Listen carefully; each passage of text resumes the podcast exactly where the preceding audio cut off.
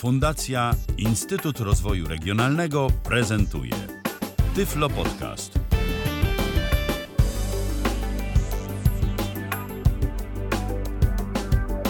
A w każdą środę po godzinie 20 rozpoczynamy Tyflo Przegląd. Tak też będzie i tym razem w środę 23 dnia listopada 2022 roku. E, skład nasz jest różny i bywa czasem tak, że jesteśmy w składzie e, niewielkim. No i dziś jest ten dzień, dziś jest ten wieczór, że ten nasz skład jest iście skromny, ale mamy dla Was trochę informacji. To nie jest tak, że przychodzimy z niczym, no bo mm, gdyby tak było, to nie byłoby sensu tej audycji robić. Witamy Was bardzo serdecznie przy mikrofonie Michał Dziwisza, przy drugim mikrofonie człowiek, który już się nagadał trochę w tym tygodniu, ale tak. jeszcze ma siłę, żeby dziś również do Was pomówić o różnych ciekawych rzeczach. Paweł Masarczyk, dobry wieczór, Pawle. Dobry wieczór, Michale.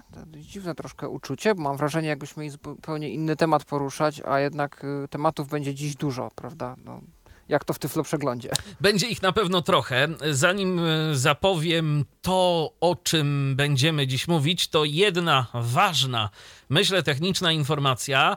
Tak, mam świadomość tego, że Tyflo Podcast nie jest osiągalny z kanałów RSS nie jest osiągalny w aplikacjach zewnętrznych. Niestety, e, na skutek zmiany serwera, na skutek nowej instalacji naszego e, systemu CMS, coś tam jeszcze nie gra. Postaramy się w najbliższym czasie żeby zagrało i żeby wszystko działało. I może wtedy nam się też uda wystartować na Mastodona i inne tego typu miejsca. E, natomiast na razie efekt jest e, taki, że jeżeli macie ochotę posłuchać jakiejś strony, no to trzeba skorzystać z naszego mm, adresu www.tyflopodcast.net i tam sobie tej audycji posłuchać, bo na chwilę obecną niestety nie działają aplikacje aplikacje zewnętrzne. Tak jak mówię, mam nadzieję, że to są tylko przejściowe problemy i że już niedługo działać będą. A teraz, zgodnie z zapowiedzią, kilka słów na temat tego, o czym dziś. W tym tygodniu w Tyflo Przeglądzie pojawiły się pierwsze kompilacje TW Blue ze wsparciem dla Mastodona. O Advanced Notepad w Tyflo Świecie Orange oferuje dekoder z talkbackiem. Niepełnosprawny pracownik Twittera zwolniony z powodu odmowy pracy w biurze. Rosja i Białoruś zawieszone w Igrzyskach Paraolimpijskich. Telewizory Samsunga z akredytacją RNIB. Scrabble w Playroomie. W menu Start pojawiły się dodatkowe komunikaty, a potem zniknęły. Ruszają testy aplikacji Tyflo Podcastu i Tyflo Świata dla systemu iOS. Powstaje robotyczne ramię umożliwiające komunikację osobom głuchoniewidomym. Winamp nie odtwarza HLS? Jest na to rada. Nadchodzą audiobooki czytane przez głosy AI. Wszystko to, a pewnie jeszcze więcej już za chwilę. Zaczynamy! Zaczynamy, zaczynamy. Oczywiście, że tak. Przypominam, że możecie do nas pisać, możecie kontaktować się z nami e, na kilka sposobów. E, przede wszystkim, no to jest do Waszej dyspozycji nasz Zoom, tyflopodcast.net, ukośnik Zoom. Zapraszamy bardzo serdecznie do dzwonienia do nas, do e, rozmawiania z nami, dzielenia się może jakimiś swoimi informacjami, które chcielibyście przekazać bezpośrednio wszystkim słuchaczom Tyflo przeglądu. Y, natomiast możecie też oczywiście pisać. Możecie pisać na kontakt.tyflopodcast.net, możecie pisać na mm, YouTube'a i możecie też pisać na Facebooka. Y, tam transmitujemy i tam również y, czekam na Wasze komentarze. A teraz e, już zaglądam do naszego panelu kontaktowego, bo tu mamy kilka wypowiedzi i cóż, e, cóż my tutaj mamy? Nuno napisał na dobry początek, a u mnie wszystko działa. Haha, witam i testuję. Dla mnie dziś wielki dzień. Tak, rzeczywiście, bo e, będziemy też o tym mówić. Będziemy mówić o tym, co Nuno, czyli Arek Świętnicki dla nas przygotował, mianowicie aplikację, za pomocą której na systemie systemie iOS możecie słuchać Tyflo Podcastów i możecie czytać artykuły z Tyflo Świata. E, ta aplikacja jest e, już gotowa do testów, no i miejmy nadzieję, że za jakiś czas także oficjalnie uda się ją opublikować w App Store. Ale o tym za momencik. E, na razie jeszcze mamy dwa komentarze od Agi. Witajcie. Przychodzę dzisiaj do Was z taką sprawą, a mianowicie pobrałam sobie ten program do pobierania wtyczek Hammers Spoon, ten, który umożliwia instalowanie wtyczek dla VoiceOvera na Macu. Program pobrałam, zainstalowałam sobie tę wtyczkę y, ze strony Mac Accessibility Hub o nazwie Transpon, y, która tłumaczy wypowiedziany tekst przez voiceovera. Niestety, gdy przyszło mi ją uruchomić za pomocą tego polecenia, mm, ten taki kod, który trzeba wpisać, aby ona mogła działać, i naciskam ten przycisk y, reload y, config, zaczynają mi wyskakiwać błędy, jakby coś było nie tak z tym kodem. Próbowałam na wiele sposobów, korzystałam z tej instrukcji zamieszczonej na stronie Tyflo Świata, jak ją poprawnie zainstalować. Niestety, czego bym nie robiła, to nie umiem tego zrobić. I z tego co wiem, to nie tylko ja mam taki problem, ale jeszcze co najmniej jedna osoba, o której wiem, że ma dokładnie ten sam problem. Może to jest y, wina najnowszego systemu macOS 13 Ventura, nie wiem, czy ktoś z Was może wie, w czym może tkwić problem? Czy instalowaliście którąś z tych wtyczek? Pozdrawiam serdecznie. A go obawiam się, że my tu nie wiemy. Szkoda, że nie ma Mikołaja dziś e, z nami, no ale niestety nie mógł się pojawić e, na naszej antenie, więc e, cóż, obawiam się, że no nie pomożemy, ale może ktoś do nas zadzwoni i nam coś podpowie tu na antenę Tyfloradia. Kto wie? Ale już widzę, że jest odpowiedź od Nuna. Napisał. Odpowiadam Adze. Włącz wsparcie Apple Script w ustawieniach VoiceOver w ogólnych. E, no, to Ago, jeżeli tego nie próbowałaś, to spróbuj, może akurat będzie to e, rozwiązaniem. E, I tu Aga jeszcze coś do nas napisała, ale to jest to samo, co było wcześniej, także widocznie dwa razy po prostu wysłały się te same wiadomości. A teraz możemy już przejść do informacji bieżących. Najpierw sięgamy do tego, o czym mówiliśmy w poprzedniej audycji i jeszcze wczoraj, bo rozmawialiśmy wczoraj dużo o Mastodonie, a tymczasem mamy kolejny program, za pomocą którego tę rozproszoną sieć społecznościową będziemy mogli odbierać. Prawda, Pawle? Zgadza się. O tym już była mowa też poniekąd tydzień temu właśnie, bo to Mikołaj mówił, że autor y, programu TV Blue, czyli Manuel Cortez, y, napisał zarówno na swoim Mastodonie, jak i zdaje się na Twitterze, że coś pracuje nad tym TV Blue, że tak nieśmiało wprowadza to wsparcie. No a tymczasem mamy już y, pierwszą skompilowaną, działającą wersję kodu i można, jeżeli ktoś jest odważny, spróbować y, pobrać taką wersję. Oczywiście link będzie w komentarzu. Program jest tylko w wersji 64-bitowej i tylko w wersji portable na ten moment, czyli spakowany zip, rozpakowujemy go, odpalamy i możemy działać. E, Mastodon to jest tak naprawdę początek e, pewnego nowego rozdziału e, w historii programu TV Blue, ponieważ jest to początek wsparcia dla większej ilości serwisów. E, ja nie wiem, czy plan Manuela jest taki, żeby z TW Blue zrobić takiego open source'owego i darmowego konkurenta dla Twiscake'a, natomiast no, no, no, kto zabroni? No jeżeli, jeżeli tylko Manuel uważa, że jest w stanie to obsłużyć i zaoferować, e, no to dlaczego by nie?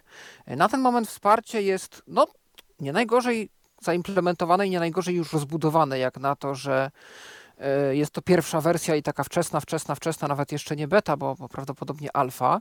E, rzeczy jest już dość dużo. Na ten moment e, rzeczy są bardzo bliźniaczo podobne do tych z Twittera, czyli oczywiście te same skróty, pewne te same pojęcia, do tego stopnia, że no, jeszcze nie zostały przemianowane odpowiednio niektóre elementy w menu, więc dalej na przykład jest informacja o jakichś tweetach, o jakichś retweetach. E, terminologia jak najbardziej ptaszkowa jest dalej używana. Mm, to się oczywiście zmieni. Na ten moment jedyne, co autor usiłuje zademonstrować, to, że sama funkcja działa. No, na przykład w odróżnieniu od Twiscake'a mamy tu na starcie już osobne bufory dla wzmianek i wiadomości bezpośrednich. Oczywiście, no wiadomo, że wiadomości bezpośrednie na y, Mastodonie to tak naprawdę wzmianki z ustawioną prywatnością tylko dla zawzmiankowanych, czyli no są to zwykłe wpisy, y, które są ukryte dla wszystkich, oprócz osób, które są w nich oznaczone. No mimo to fajnie jest mieć podręczny taki dostęp do tych y, specjalnie nam dedykowanych wpisów, czego Twiscake nie ma, no bo jednak prowadzimy tam jakieś rozmowy z ludźmi i chcielibyśmy móc albo szybko komuś odpisać, albo no, żeby w zalewie różnych innych powiadomień y, nam te y, rozmowy nie poznikały. Y, wiadomości te prywatne są zorganizowane w taki sposób, troszeczkę jak w Telegramie, tak to porównuje autor. Czyżby jakaś zapowiedź tego, co mogłoby być w TW Blue? E, kiedyś, nie wiem, nie wiem. Natomiast y, widać y, tam w wiadomościach, w tym buforze wiadomości prywatnych, jedynie ostatnią wiadomość, ostatni wpis w danym wątku. Jeżeli chcemy przejrzeć cały wątek, no to rozwijamy go skrótem klawiszowym do otwierania e, konwersacji, do otwierania wątków. E, I rzeczywiście tak to działa. Sprawdziłem, byłem w stanie wczoraj w tych e, testowych naszych wątkach, które prowadziliśmy zarówno z Jackiem, jak i z Piotrem, odpisać im. No i to jak najbardziej działało. E, można tworzyć oczywiście swoje wpisy na Mastodonie. E, można ustawić ich prywatność, można dołączyć do nich przeróżne multimedia, tak samo jak na mm, Twitterze. Można dołączyć też, zdaje się, ankietę. E, to, co jeszcze nie działa, to jest auto uzupełnianie ników, coś, co w Twitterze już od dawna w TW działało. Nie działa też na razie podgląd i edycja naszego własnego, ale podgląd też u innych profili. E, można tym skrótem standardowym oczywiście otworzyć sobie gdzieś tam e, profil danej osoby w przeglądarce internetowej na stronie naszej instancji, no ale wiadomo, w przyszłości będzie można też podejrzeć to w samym. E, na ten moment też nie jest możliwe edytowanie szablonów tego, co ma być w jakiej kolejności wyświetlane w sposób inny niż przez edycję ręczną plików konfiguracyjnych. Co ciekawe, istnieje ukryty parametr, który pozwala nam na odkrycie wszystkich tych Y, rzeczy, które są pod y, ostrzeżeniami od zawartości, CW, tak zwane Content Warnings. E, to można wprowadzić też w konfigu. Mm, będzie można w przyszłości też to wydobyć w interfejsie. Pobierane elementy są po 40, czyli po włączeniu pobieranych jest 40 wpisów najnowszych. E, jeżeli chcemy pobrać starsze, oczywiście możemy użyć do tego celu standardowego skrótu. E, no i to jest na ten moment autor zapowiada jedyna wersja, która się ukaże e, właśnie TV Blue z Mastodonem, dopóki nie zostanie wydana wersja oficjalna, więc możemy sobie trochę na to poczekać. No, wsparcie budowane jest już chyba od prawie dwóch miesięcy, więc no, jak na. To jest i dużo, i, i, i, i, i niewiele jednocześnie, no bo mm, w ciągu dwóch miesięcy można zdziałać wiele, zwłaszcza jak się nie wie o tym jeszcze, że ten mastodon stanie się tak popularny. E, ale też, no wiadomo, jak na to, że zaczyna się kompletnie od zera, no to jest taka szansa, że, że dużo jeszcze będzie pominięte. E, natomiast no, działa to stabilnie. E, ja spodziewałem się dużo, dużo większych problemów. Nie było to testowane, ale ponoć też do pewnego stopnia TV Blue będzie kompatybilne z innymi instancjami Fediversum, na przykład z Pleromą. E, tą taką typowo blogową instancją, e, no ale tak podkreśla autor, że nie jest to jeszcze testowane. E, no więc jeżeli czujecie się odważni, to zachęcam do testów. Link oczywiście będzie w komentarzu. Zapraszamy do testowania, bo rzeczywiście no, kolejny dostępny klient y, Mastodona to jest myślę coś, y, co może się spodobać, szczególnie, że TV Blue myślę, że ma swoich y, zagorzałych użytkowników i tych, którzy po prostu z tego klienta Twittera lubią korzystać, no to czemuż by sobie nie dodać kolejnej usługi. A tymczasem, jeżeli interesuje Was to, o czym swego czasu mówiliśmy w Tyflo Przeglądzie, ale chcielibyście sobie o tym poczytać, mianowicie o programie Advanced Notepad, takim edytorze tekstów z dosyć interesującymi możliwościami. Swego czasu wspominaliśmy o nim w Tyflo Przeglądzie. To teraz, jeżeli macie ochotę na formę tekstową, chcielibyście się zapoznać z jego dość szczegółowym opisem, no to poleca się strona tyfloświat.pl. tyfloswiat.pl. Tam możecie sobie wejść i przeczytać o Advanced Notepadzie. Link bezpośrednio otrzymacie oczywiście również e, w komentarzu pod e, najnowszym Tyflo przeglądem, jeżeli byście nie mogli znaleźć tego artykułu. Cóż my tu mamy jeszcze? Mamy informację od Agi, że Apple Script ma włączony, ale mimo to mi to nie chce działać. No cóż, to może jeszcze nam tu Arek coś podpowie, a może jeszcze ktoś z Was ma jakieś sugestie y, względem tego, co można by spróbować zrobić, żeby to narzędzie zaczęło funkcjonować tak, jakby sobie tego nasza słuchaczka życzyła. A tymczasem y, wypowiedź od Michała. Mam coś do polecenia w sprawie robienia zdjęć pod OCR smartfonem. Y, dla mnie jest to oczywiste, bo używam ładnych kilka lat, ale może komuś jeszcze ten sposób pomoże. Mianowicie, jeśli komuś jest trudno utrzymać nieruchomo telefon podczas uruchamiania spustu migawki, to polecam kupić sobie pilot Bluetooth do robienia zdjęć. Wtedy rękę ze smartfonem w miarę możliwości unieruchamiamy, a drugą ręką robimy zdjęcie. Do mojego pilota y, wchodzi bateria pastylkowa, podobna do AirTaga. Urządzenie z baterią przed inflacją dostałem za kilka złotych. Jak pamiętam, znacząco mniej niż 10 złotych. Razem z baterią, oczywiście. Yy, prawie taniej kupić samą baterię. E, prawie taniej niż kupić samą baterię. O tak tu y, Michał napisał. Mój model ma także zintegrowane oczko do sznurka lub kółka, więc może być breloczkiem. Generalnie dla mnie super, mimo że telefonu nie zostawiam na statywie, tylko trzymam przy sobie w drugim ręku. Tak, znam funkcję automatycznego robienia zdjęcia, oczywiście wiem, y, że pilot jest y, przydatny, gdy y, spust migawki uaktywniamy ręcznie.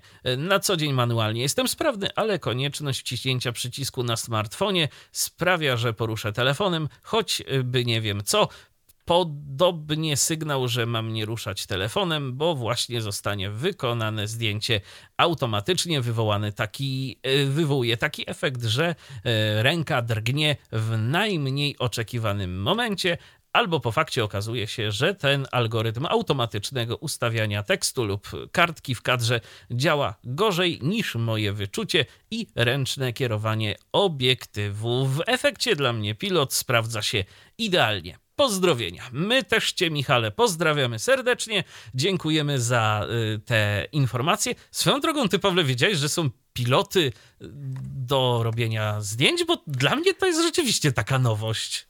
E, zdaje się, że my o tym kiedyś, może my jak my mówiliśmy, ale ja to właśnie kojarzę y, z jednego z komentarzy. Nie, to nie był komentarz pod Tyflo Przeglądem, tylko pisałem z kimś kiedyś o tym e, prywatnie, że są różne rodzaje pilotów tak naprawdę do smartfonów i w ogóle to ja słyszałem w kontekście nawet takim, że mm, istnieją same piloty na Bluetooth, które pozwalają na przykład na sterowanie odtwarzaczem multimedialnym albo w ogóle na jakieś bardziej zaawansowane zmapowanie tego, co te przyciski mają robić. I tego są różne modele.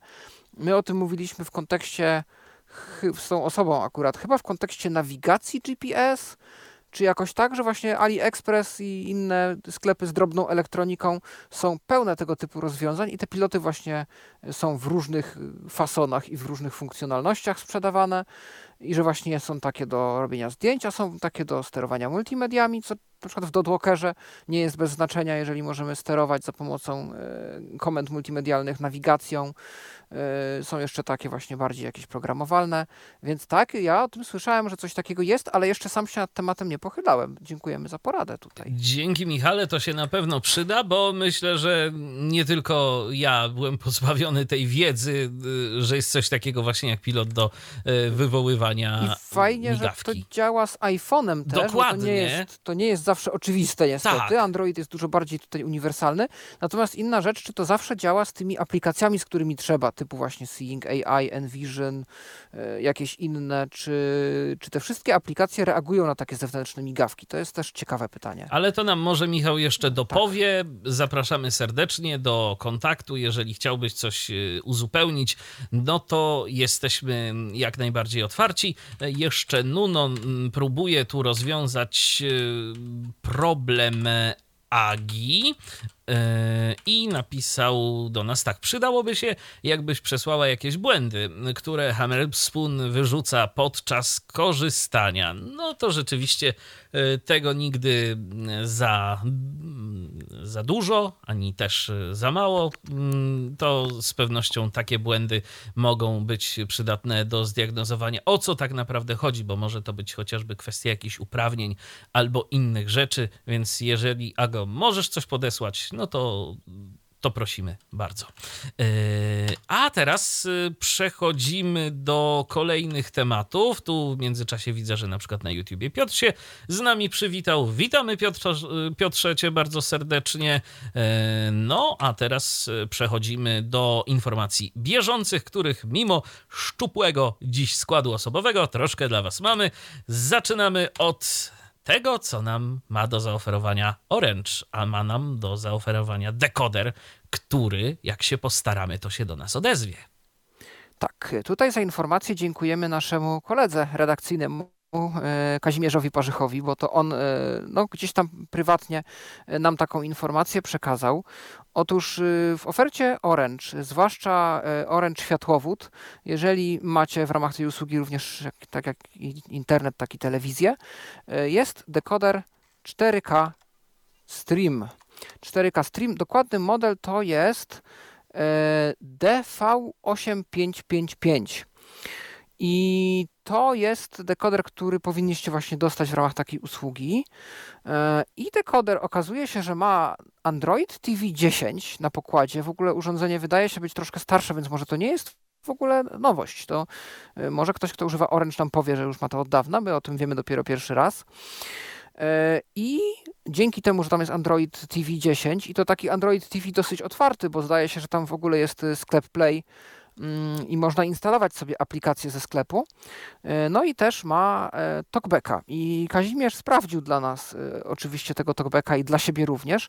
I okazuje się, że no, po pierwszym uruchomieniu dekodera możemy przytrzymać równocześnie klawisze głośności plus i minus na pilocie i talkback się do nas odezwie. Co, co więcej, odezwie się do nas po polsku, polską syntezą mowy, co nie jest standardem. To się nie dzieje zawsze w urządzeniach androidowych, bo bardzo często gdzieś tych danych głosowych na start, zwłaszcza smartfony androidowe, nie mają, więc trzeba się ucie- uciekać albo do jakiejś pomocy wstępnej osoby widzącej, albo do języka angielskiego, albo do jakichś innych metod. No tak, żeby się przede wszystkim z internetem połączyć, a potem to on już sobie te głosy dociągnie.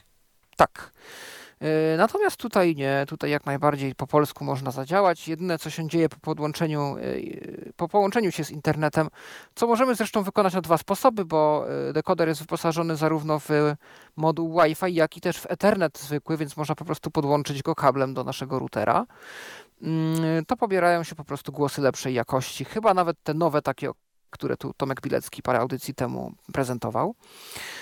No i e, możemy już z naszego dekodera korzystać. E, z tego, co Kazimierz opisywał, aplikacja Orange TV zdaje się być, bo jeszcze to są pierwsze dni i e, gdzieś tam testy szczegółowe przed kolegą dopiero, ale z aplikacja Orange TV zdaje się być dostępna.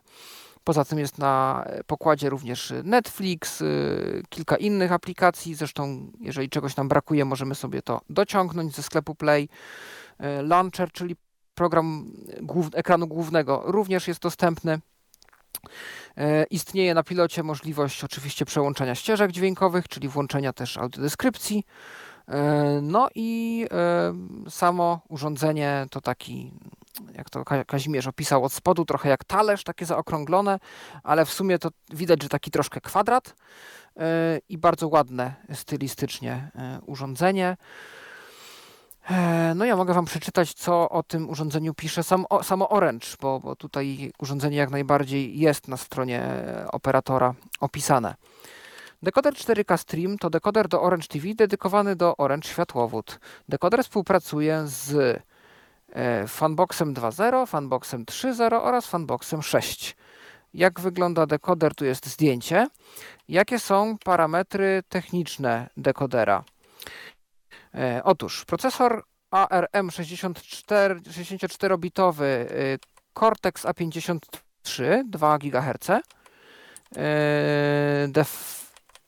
DVFS procesor graficzny Mali G31 MP2 850 MHz pamięć y, RAM 2 GB pamięć wbudowana 8 GB więc tej przestrzeni tu jakoś dużo powiedzmy sobie szczerze nie ma Sieć, e, no RJ45 Ethernet 10 e, na 100 megabitów i Wi-Fi 2,4 GHz, 2 razy 2 AAC, Bluetooth 4.2, e, AV i wyjścia jakie tu mamy to HDMI, S/P, SP, DIF, oprogramowanie to Android TV 10, Kazimierz opisywał również, że jest wyjście cyfrowe audio, tradycyjny jack, no więc w kwestiach audio też jesteśmy tu wyposażeni jak najbardziej.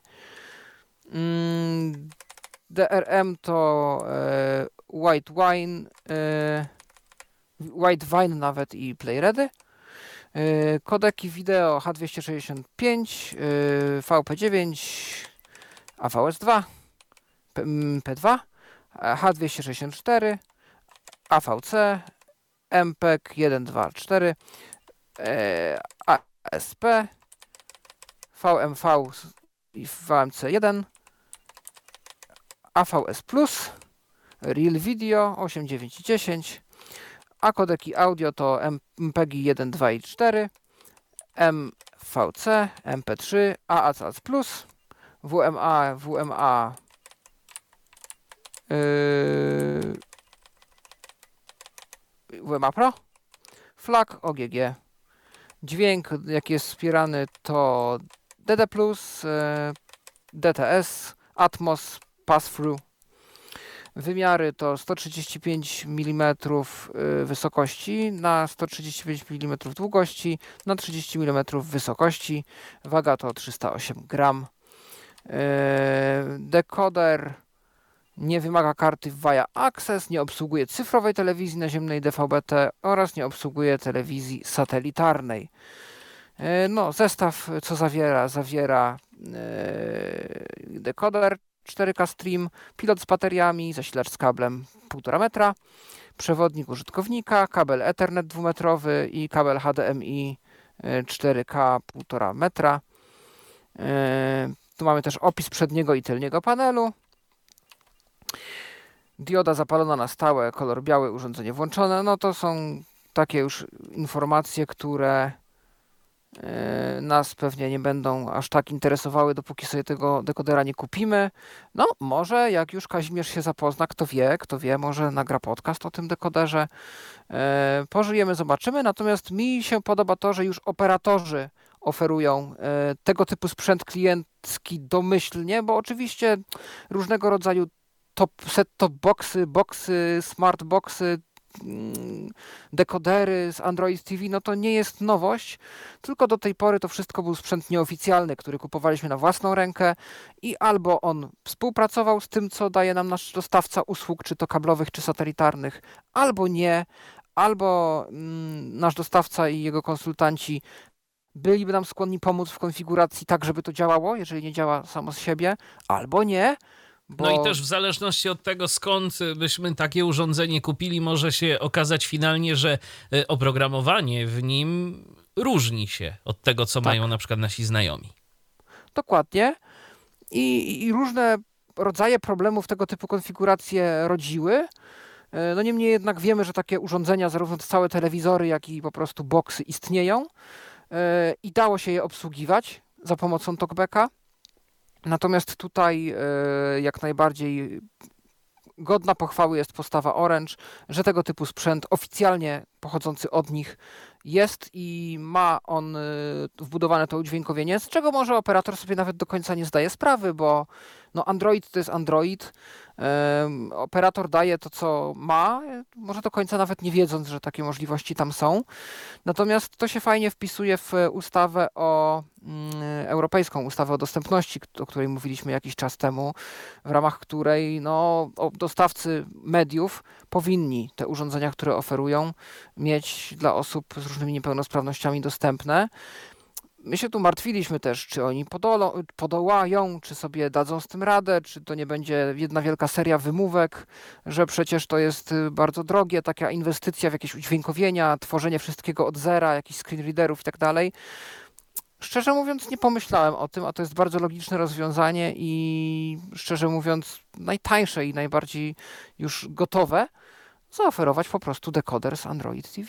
Dokładnie. Po, po, krzyku. Bo tu naprawdę nie ma wytłumaczenia, że się nie da, yy, tylko kwestia dobrej woli, żeby zapewnić tam odpowiednią ilość pamięci, yy, no żeby po prostu zmieściło się to, co ma być, czyli głosy i przede wszystkim, yy, żeby tam wgrać język polski. Więc to nie jest kwestia tego, że nie ma jakichś możliwości, tylko że trzeba pomyśleć i zaprojektować odpowiednio taki obraz systemu dla takiego dekodera.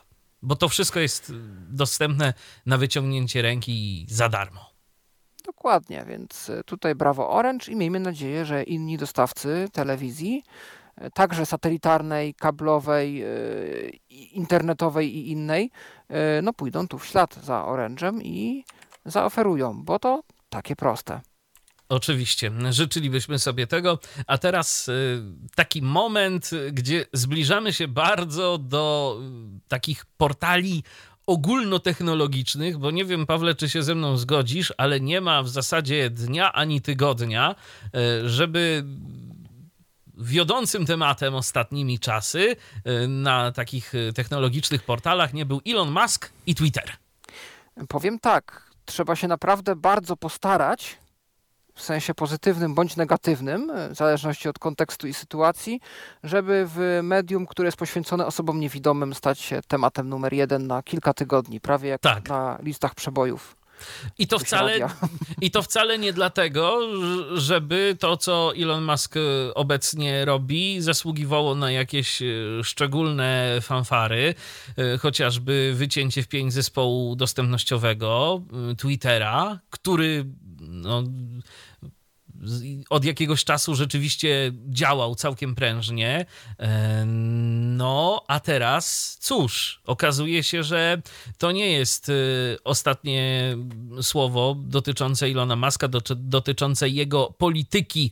E, tym razem do, z, związanej z pracą. Otóż w firmach Maska nie ma czegoś takiego jak praca zdalna. To znaczy, jak tam COVID był w tym największym rozkwicie, że tak pozwolę sobie użyć tego słowa, e, no to oczywiście tak, przez chwilę zdalnie można było pracować, czy to w SpaceXie, czy jeszcze czy w Tesli, e, no tego typu miejscach, ale generalnie Elon Musk e, nie uznaje pracy zdalnej. Ma być praca w biurze, bo to ponoć bardziej integruje zespół i Ponoć nawet gdzieś tam ostatnio czytałem, że pracownicy tych firm y, zarządzanych przez Maska, oni chcą do tej pracy przychodzić. No to okej, okay, no. Być może, no są na pewno takie osoby, dla których praca w biurze jest y, rozwiązaniem najlepszym, bo po prostu w domu nie mają warunków na to, żeby pracować. I to, yy, kiedy była pandemia, yy, kiedy był ten okres lockdownów i kiedy nie dało się pracować w biurach, to ja jestem w stanie uwierzyć, że dla części osób był to naprawdę problem. Yy, I to problem, podejrzewam, niemały.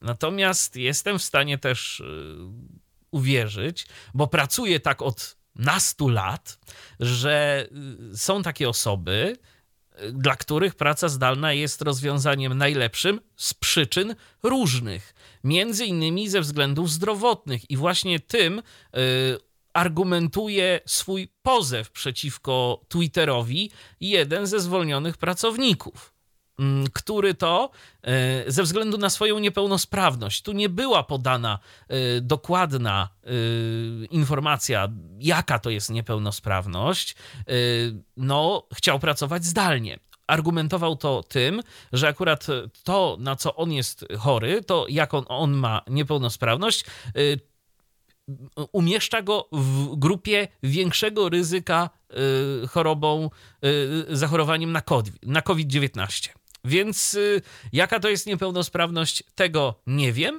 W każdym razie jest taka sytuacja. Sytuacja dotyczy pana Dimitriego Borodienko, który był pracownikiem Twittera, no właśnie był, bo już nie jest ostatnimi czasy usłyszeliśmy o tym, jak to Elon Musk y, no, dał takie ultimatum pracownikom Twittera, że no, tam kilka warunków było. Przede wszystkim, że będziemy bardzo ciężko pracować, jak to nie chce, no to trzymiesięczna odprawa. E, a chyba był zobowiązany do dwumiesięcznej. Jakoś, jakoś tak to wyglądało. No w każdym razie y, sytuacja, jest, y, sytuacja jest taka, że sprawa otarła się o sąd, bo pan Dimitri nie ma zamiaru pozostawić y, tak tego tematu, tym bardziej, że y, on się tu powołuje na ADAE, ADA właściwie, czyli na AD tak y, mówiąc y, po polsku. I jest już nawet jeden wyrok sądu w tej sprawie, jest już y, w tej sprawie precedens mówiący o tym, że przystosowanie, a właściwie jednym z przystosowań, z rodzajów przystosowania stanowiska pracy dla osoby z niepełnosprawnością może być praca zdalna. Że jest to opcja, jeżeli oczywiście no, jakoś nadmiernie pracodawcy to nie obciąża. Jestem sobie w stanie wyobrazić y, sytuacje, w których praca zdalna y, może być dla pracodawcy obciążeniem zdecydowanie większym. Y, no, na przykład, jeżeli to by miała być praca chociażby przy jakichś wyspecjalizowanych urządzeniach. No to niespecjalnie jestem sobie w stanie wyobrazić to, żeby ktoś takie urządzenia zabierał do domu i na nich wtedy pracował. Natomiast jeżeli jest taka typowo albo biurowa praca, albo praca na przykład jakiegoś programisty, administratora sieci, redaktora, różnych y, tego typu zawodów, gdzie wystarczy mieć albo odrobinę sprzętu, albo tak naprawdę wystarczy komputer, no to w tym momencie y, odmowa pracy zdalnej to w większości przypadków y, no to chyba tylko zła wola. Jestem bardzo ciekaw, jak y, potoczą się dalej losy tej sprawy i czy tutaj rzeczywiście również będzie tak, no, że że, że, sąd nakaże albo przywrócenie tego pana do pracy, albo wypłatę odpowiedniego odszkodowania. I kto wie, czy nie będzie to odszkodowanie wyższe niż ta trzymiesięczna odprawa, jaką Elon Musk zaproponował. Powrót oczywiście, jeżeli będzie jeszcze do czego wracać. Jeżeli... Bo, no bo tutaj losy Twittera to tak, y, no nie wygląda to za różowo, mm, patrząc na aktualne wiadomości. Tak, y, między innymi na przykład ostatnio na Twitterze to mm, taka ciekawostka. Yy, zwolniono osoby odpowiedzialne za różnego rodzaju mechanizmy y, dotyczące nadzorowania y, łamania praw autorskich. I już tego efekty były widoczne, bo ludzie zaczęli sobie na Twitterze w formie wideo streamować różne filmy. Tak. Ktoś tam na przykład hakerów streamował. Co więcej, ktoś, czy znaczy ktoś, no wiemy kto, zwolnił też osobę odpowiedzialną za zarządzanie tymi plakietkami autoryzacyjnymi pozwalającymi pracownikom, którzy na miejscu są, na to, żeby wejść do środka w ogóle do budynków. I tam przez jakiś czas w ogóle był problem, żeby się dostać do środka. Tak, ale w międzyczasie to jeszcze y, zażądał y, anulowania tych wszystkich plakietek. Y, mhm. bo, to, no. bo, to jeszcze, bo to jeszcze tak było, bo przecież wszyscy mieli mieć zakaz tak. dostępu do tych obiektów. No i okazało się, że jak wszyscy, to wszyscy. No, mhm. no, Aha. No tak. Cóż, e, No więc właśnie. Ciekawe rzeczy tam się dzieją. Tak, tak. tak. To jest ciekawe studium przypadku na pewno. Tak, aczkolwiek ja powiem szczerze, że ja współczuję tym wszystkim, którzy w tym momencie tam pracują albo się zastanawiają, czy w ogóle, czy, czy za jakiś czas y, będą jeszcze w Twitterze pracować, no bo czasy są teraz bardzo niepewne i wziąwszy pod uwagę różnego rodzaju też tematy kryzysowe. Ja wiem, że branża IT to nie jest akurat branża, która się specjalnie z problemami związanymi z kryzysem musi mierzyć. Natomiast ja podejrzewam, że no nie tylko IT y, jest y, zatrudnione w Twitterze, tam są pewnie jakieś różne stanowiska, a teraz to, to co tam się dzieje, to nie napawa optymizmem. No dobrze, a teraz y, SciTech Global, taka konferencja. Już wiemy, co na niej będzie w tym roku, prawda? Tak, wiemy, owszem. Dla przypomnienia, SciTech Global, czyli trzecia w tym roku, trzecia już w historii, w tym roku trzecia edycja konferencji SciTech Global, organizowanej przez taki amerykański, bardzo znany portal technologiczny TechCrunch. E, skupiona na rozwoju technologii opartych o sztuczną inteligencję pod kątem właśnie osób z dysfunkcją wzroku. No i w ciągu ostatnich dwóch lat mieliśmy tam na przykład zawsze gości z firmy Meta, czyli Facebook, et consortes. E, mieliśmy osoby odpowiedzialne za startupy od samojezdnych samochodów, czyli różne rzeczy tam Waymo, e, Lyft i tak dalej. Mieliśmy oczywiście firmy przedstawiające technologie wspomagające, takie typowe, czyli różnego rodzaju brajlowskie tablety e, i tak dalej. No i w tym roku nie jest inaczej. E, również jest dość duży panel e, gości, osób przedstawiających e, najróżniejsze rzeczy. No i co w tym roku jest takim tematem przewodnim? Takim tematem przewodnim na pewno jest VR, czyli wirtualna rzeczywistość. No bo to jest taki temat, który coraz bardziej gdzieś jest no, obecny wśród nas przez takie rozwiązania jak metaverse, czyli no, wirtualny świat firmy Meta, w którym y, można grać, bawić się i po prostu żyć i spędzać czas. Y, mówiliśmy troszeczkę o tym chyba gdzieś tam przy okazji poprzednich tyflo przeglądów. I inne rozwiązania, no i gdzieś jest takie przewidywanie, że to będzie też przyszłość konsumpcji różnego rodzaju treści, a gdzie w tym wszystkim jesteśmy my, no to Pozostaje wiele pytań bez odpowiedzi, bo to Mikołaj też nawet w zeszłym odcinku troszkę opowiadał o tym, jakie są e, no, wyzwania stojące przed tymi, którzy chcieliby taką przestrzeń nam udostępnić. Mm, zdaje się, że o pewnych z tych wyzwań i o pewnych rozwiązaniach też y, na te wyzwania y, usłyszymy, bo y, będzie kilka takich paneli, gdzie te wyzwania będą przedstawione. Będzie też przedstawiony koncept takiego no, screen readera poniekąd dla wirtualnej rzeczywistości na podstawie mm, pewnej gry audio, która, czy powiedzmy gry, która już tam w jakiś sposób ma być dostępna i która się tworzy pod kątem takich urządzeń, która ma być grywalna dla osób z dysfunkcją wzroku. Będą też takie panele ogólne na ten temat, więc na pewno jest to e, bardzo, bardzo duży mm, e, trend i bardzo duży temat, który będzie omawiany w czasie SideTech Global.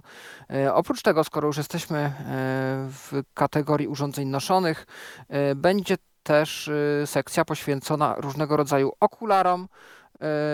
My mówiliśmy w zeszły piątek o Envision Glasses, natomiast na konferencji przedstawiony będzie produkt Celest, chyba to się nazywa, taki nowicjusz na rynku tych właśnie okularów oraz znane nam już brytyjskie okulary ARX Vision.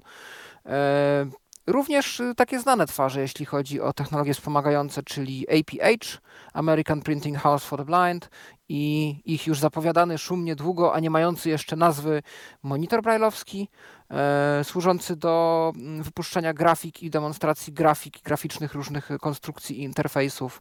Także Dotpad firmy Dot Incorporated koreańskiej, o którym też już mówiliśmy w tym roku. E, także Humanware i co nowego w Stellar Treku, e, czyli urządzeniu do nawigacji i konsumpcji multimediów. E, także co nowego i jakie, jaka przyszłość czeka Seeing AI, znany program Microsoftu.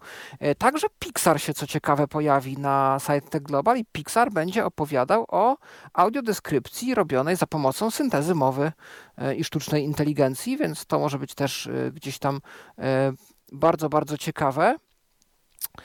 E, no i wiele innych tak naprawdę mm, firm e, i wiele takich zagadnień e, z zakresu właśnie sztucznej inteligencji. Też będzie o nowej technologii przetwarzania obrazu,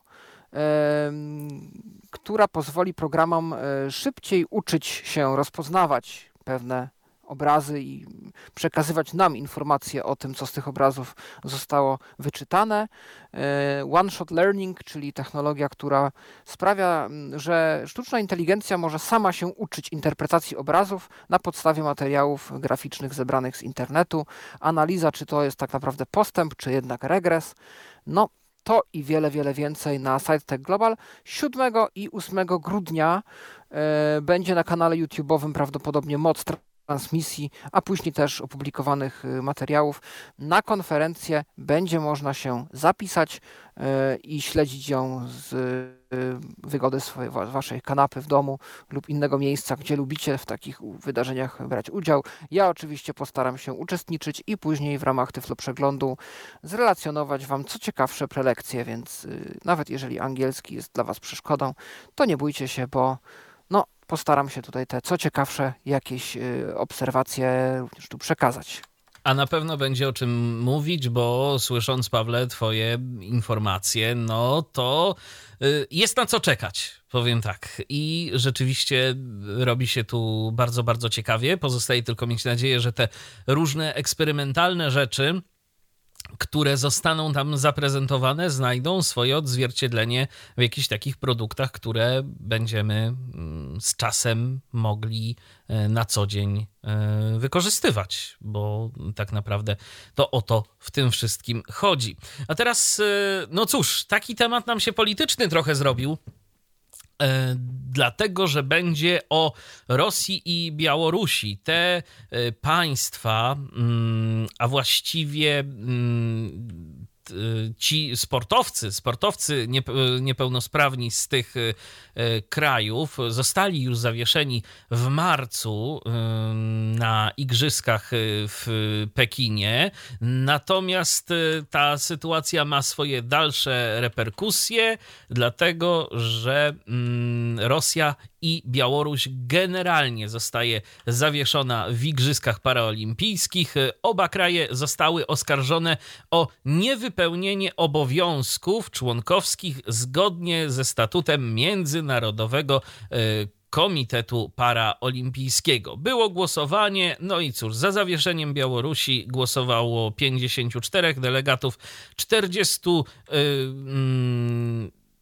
45 było przeciw, a 18 wstrzymało się e, od głosu.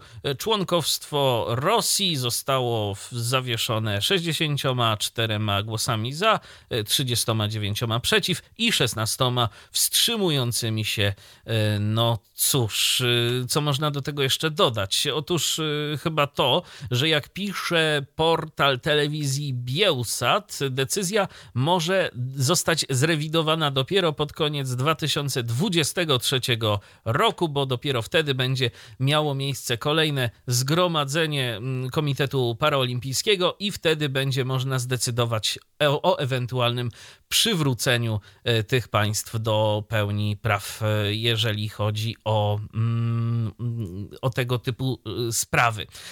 No cóż, to właśnie można się zastanawiać, można mówić różnie na ten temat, natomiast, no bo co sportowcy, czy to sprawni, czy z niepełnosprawnościami, są winni e, takich sytuacji, ale też z drugiej strony, no, niepodejmowanie żadnych działań w takiej sytuacji to też e, byłoby postępowanie kontrowersyjne. Więc e, mimo tego, że sport teoretycznie jak najdalej powinien być od polityki, to się chyba jednak tak nie da i jak to mawiają, gdzie drwa robią, tam wióry lecą, a mm, zwłaszcza Rosja w tym momencie no, nie jest państwem, które jakoś, y, na które mm, patrzy się przychylnym okiem. No, Białoruś też tu y, ma swoje również y, za uszami, gdzieś tam wspierając Rosję, tak czy inaczej. Y, zaglądamy teraz do Waszych wypowiedzi, i tu mamy wypowiedzi od Michała odnośnie tego pilota.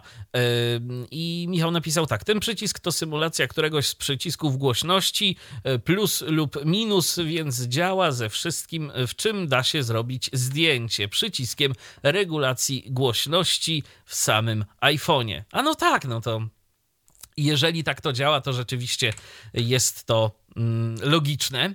Zdjęcie można też robić regulacją głośności na dowolnym zestawie słuchawkowym. A faktycznie.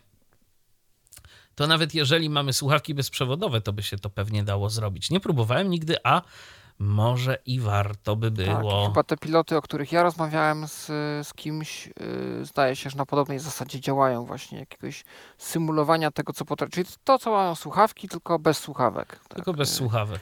Przez to jest to mniejsze urządzenie i można je przyczepić nawet do laski. Tak jest. E, I sterować nawigacją chociażby, jak, jeżeli nawigacja na to oczywiście pozwala. I tu mamy jeszcze wypowiedź Nuna. Gdybym nie miał świadomości tego, że audycji tej mogą słuchać dzieci, osoby wrażliwe, nauczyciele i tak to wypowiedziałbym się o Ilonie Masku.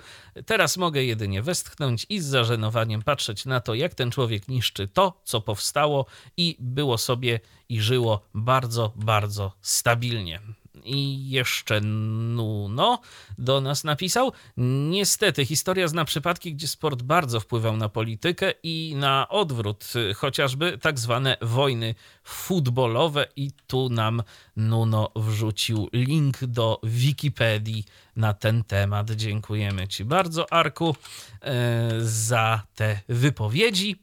Mm, dobrze, a teraz e, przeglądamy mm, kolejne tematy które mamy. Te, swoją drogą, te informacje, którą dziś y, przed momentem przedstawiłem na temat Rosji i Białorusi, przygotował oryginalnie Tomek, no ale Tomka dziś z nami nie było, więc y, nie ma, więc postanowiłem również y, tym się z wami podzielić, żeby te informacje na bieżąco nam po prostu spływały z tej naszej kolejki wiadomości.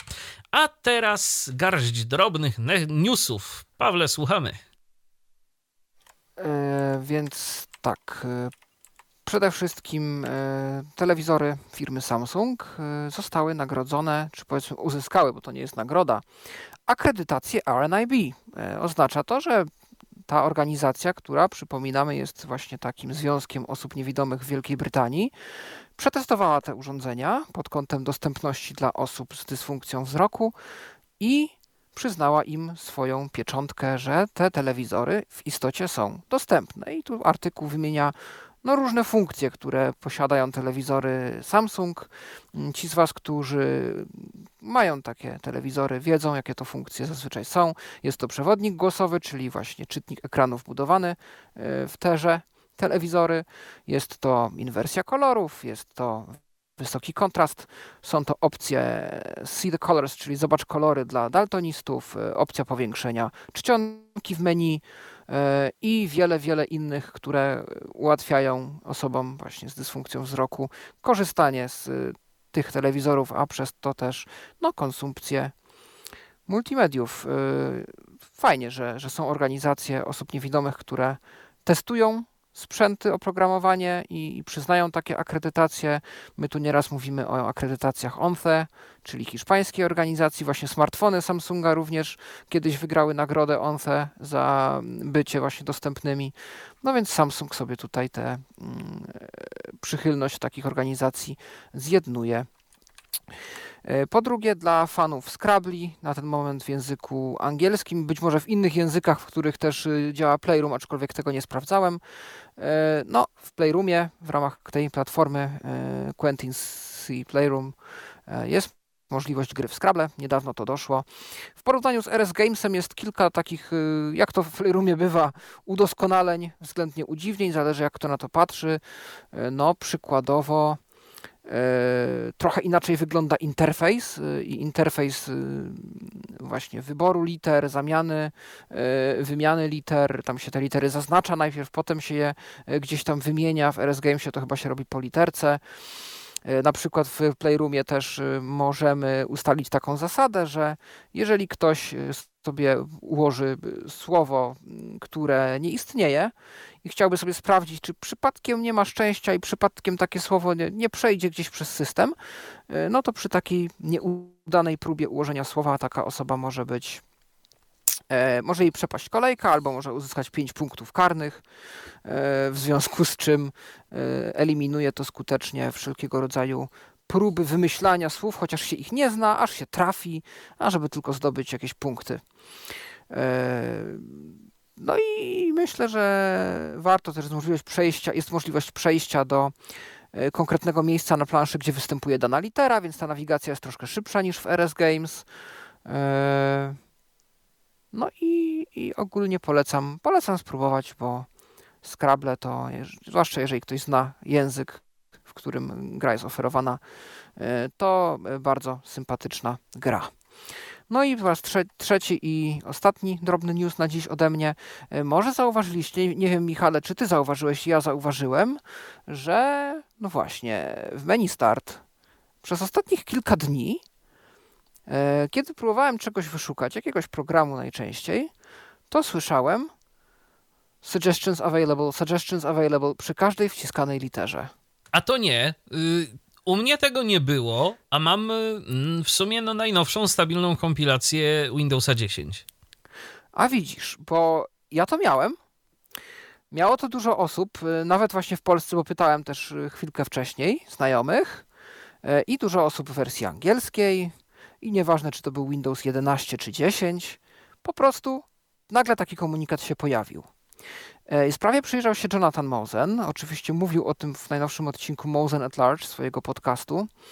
E, bardzo go to rozsierdziło, jak i zresztą nie tylko jego, że nagle jakieś takich e, dużo się pojawia takich komunikatów zbędnych tak naprawdę, bo my wpisując te litery w menu start chcemy jak najszybciej się dowiedzieć po prostu, czy no, znaleźliśmy ten program, którego szukamy, albo tam plik, dokument. A tu jakiś jeszcze musimy sugestii dostępnych wysłuchiwać, jakichś komunikatów. E, I zwrócił się z pytaniem do Microsoftu, wykorzystał pewne swoje wyżej postawione kontakty w tej firmie. I okazało się, że tak, istotnie weszła taka zmiana e, i zostanie ona odczyniona. No i takie już też się stało. I może bym o tym nie wspominał, gdyby nie fakt, że no ja mam Windowsa 10, ale dość starego, bo z przyczyn różnych technicznych, które, do których jeszcze dochodzę, do których źródła jeszcze dochodzę, ja od długiego już czasu nie otrzymuję aktualizacji Windowsa. Znaczy otrzymywać otrzymuję, ale nie mogę ich zainstalować. W związku z czym, no to na pewno nie jest, a u mnie też ten komunikat się pojawił, więc przynajmniej w moim przypadku to na pewno nie jest wynik jakiegoś update'u, który mi się zainstalował. Czyli znikąd tak naprawdę e, nagle zaczęły mi się pojawiać jakieś komunikaty. Możliwe, że tutaj winien jest jakiś inny komponent, który mimo wszystko się aktualizuje, niezależnie od systemu e, i takie zmiany potrafi wprowadzać. Co to było, nie wiemy, ale było i nagle zniknęło. No i ciekawe, co to Microsoft ma za władzę, E, że może nam takie zmiany nagle wprowadzać, że, że to menu start zaczyna coś czytać. Może to jest jakiś element edge'a, bo pamiętajmy, że menu start jest zintegrowane. Tak, z Bingiem, prawda? Z wyszukiwarką Bing, więc jakiś widok Edge'a jest y, renderowany pewnie w tym menu start. E, no więc kto wie, może to był Edge. Ale no, na przyszłość już wiecie, że to jest wszystko system naczyń połączonych e, i jeden element może nagle wpłynąć na 10 innych, tam gdzie się tego najmniej spodziewamy. Tak jest. No cóż. Yy, mamy też taką sugestię od, yy, od Nuna a propos tego, mm, co to może być. Podejrzewam, że to może wynikać z tego widgetu pod wynikami lokalnymi. To jest y, chyba MSN czy coś takiego. Nie wiem, bo używam yy, Fluent Search i menu start nie widziałem dawno. Okej, kto wie. no to dzięki. Może tak być. I jeszcze jedna wypowiedź, tym razem wypowiedź od Michała, ale jak macie AirPods bez regulacji głośności, to pilot przydaje się. No to też prawda. Y, Chociaż ja akurat nie korzystam, ja, ja korzystam ze słuchawek, które mają te regulacje głośności i jest to rzeczywiście wygodne. A teraz, y, cóż, y, myślę, że mała demonstracja tego, co być może będziecie mogli potestować, jeżeli tylko oczywiście będziecie mieli na to ochotę. Już sobie odblokuję ekran. Chociaż za, właściwie to nie ja powinienem to y, prezentować, tylko powinien to Arek zaprezentować. Arek Świętnicki, który jest autorem aplikacji Tyflo Centrum, której y, mamy pierwszą taką wersję y, przeznaczoną do publicznych testów. Jak y, do tych testów y, się przyłączyć? No to o tym za momencik opowiem. Na razie pokażę pokrótce, jak ta aplikacja wygląda. Aplikacja ma pięć zakładek, nowości, podcasty, artykuły, szukaj. i więcej. E, W, arty, w zakładce nowości mamy jak na razie nowości tylko z e, Tyflo Podcastu. Docelowo podejrzewam, że e, pojawią się tu i nowości, czyli najnowsze artykuły, zarówno z Tyflo Podcastu, jak i z Tyflo Świata, czyli podcasty najnowsze i artykuły z Tyflo Świata, artykuły w wersji tekstowej. Natomiast no, na chwilę obecną mamy tutaj tylko e, podcasty. E, W zakładce podcasty mamy kategorię Tyflo Podcastu, w artykułach mamy kategorię y, z Tyflo Świata. Szukaj działa na razie z tego, co wiem, tylko w Tyflo, y, w Tyflo Podcaście. Natomiast y, zakładka więcej y, to umożliwia słuchanie Tyflo Radia i skontaktowanie się z nami, kiedy nadajemy na żywo. Jeżeli chodzi o nadawanie i słuchanie Tyflo Radia, to tu Arek okrasił to takim e, komentarzem. Pozwolę go sobie pokazać. Posłuchaj więcej. Nagłówek. Posłuchaj Tyflo Radio. Niestabilne, że aż boli. Przycisk. E, Posłuchaj Tyfloradia, niestabilne, że aż boli. Czy ja wiem, czy niestabilne, że aż boli? Klikam. I co? 80% baterii. I może faktycznie niestabilne. Bo przed momentem. Podcasty. przed momentem działało, teraz nie chce działać, ale nie. Odtwarzaj. Klikam, odtwarzaj i co? Zadziała? Nie zadziała? Skontaktuj. Odtwarzaj. Przycisk. Odtwarzaj. No i rzeczywiście chyba niestabilne, że aż boli, bo na chwilę obecną nie działa, ale działało. Yy, więc yy, to są wszystko, to są wszystko testy i tu rzeczywiście może się jeszcze wiele zdarzyć. Yy, natomiast jeżeli macie ochotę yy, skorzystać z tej aplikacji, macie ochotę ją potestować, yy, no to musicie skontaktować się z Arkiem, yy, który doda was do TestFlighta. To jest yy, akurat taka trochę bardziej zawiła ścieżka, jeżeli chodzi o podłączenie się do tego TestFlighta, bo to będzie realizowane przez tak zwany mechanizm iTunes Connect, czyli to będą takie pierwsze, jeszcze bardzo wewnętrzne testy dla dość wąskiej grupy odbiorców, ale można się z Arkiem jak najbardziej skontaktować i on oczywiście yy, doda wasze Apple ID.